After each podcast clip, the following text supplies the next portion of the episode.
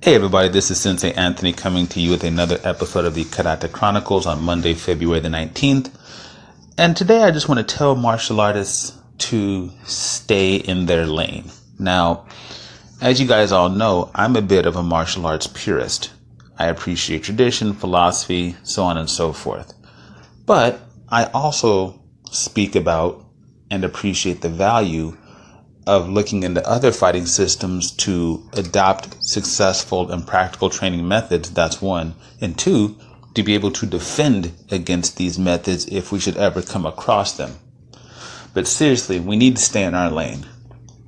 Most recently, it's just been getting on my nerves. I've noticed this the last couple years, but for some reason, it's got my drawers all up in a wad, and I felt like I needed to speak on it. I see all of these martial artists trying to imitate the boxing pad work of Floyd Mayweather Sr. Now, I think people are mistaking active and intent with skill and benefit because now, except for the pad work of a guy named uh, Coach Rick, they call him, or he calls himself the mythologist.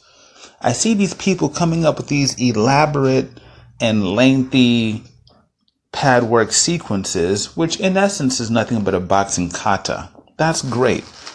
But in the focus, I mean, with the intention of showing how cool and how long and how complicated these sequences are, these trainers are letting their students get away with some really sloppy work. I mean, yeah, they're hitting the pads and doing all this ducking, but when the boxing coach is throwing the punches, they're not extending to make their students really have to duck. When they're doing these sequences, they're not done in a way that the student is really training on technique and the nuance. I just see people doing a bunch of stuff. And recently, martial arts instructors have begun to do this. And it's just bad. I mean, I'm not against the practice itself. I think it's good when you do it correctly. When you see Floyd Jr. doing it, it's crisp, it's sound, and it's clearly, clearly been one of the keys to him performing at the level that he has for so long without taking any damage. Respect.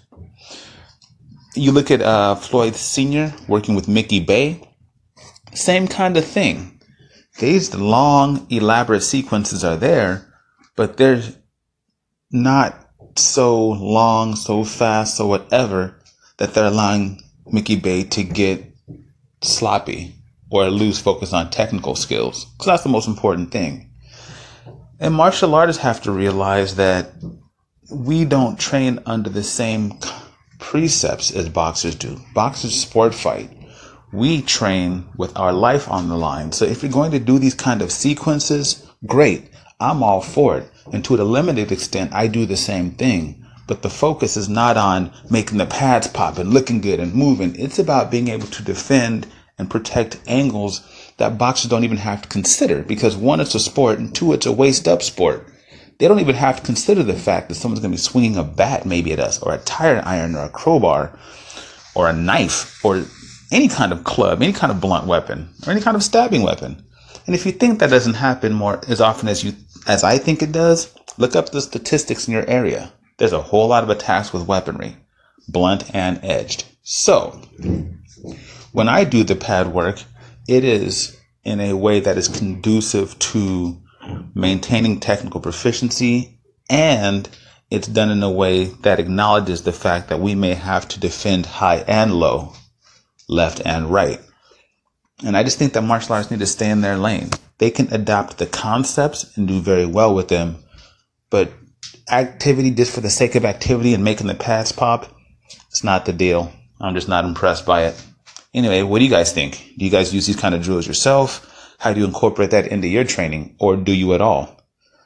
Uh, check me out at martialartsoakland.com. And by far the most important thing, of course, please be kind to yourselves and each other.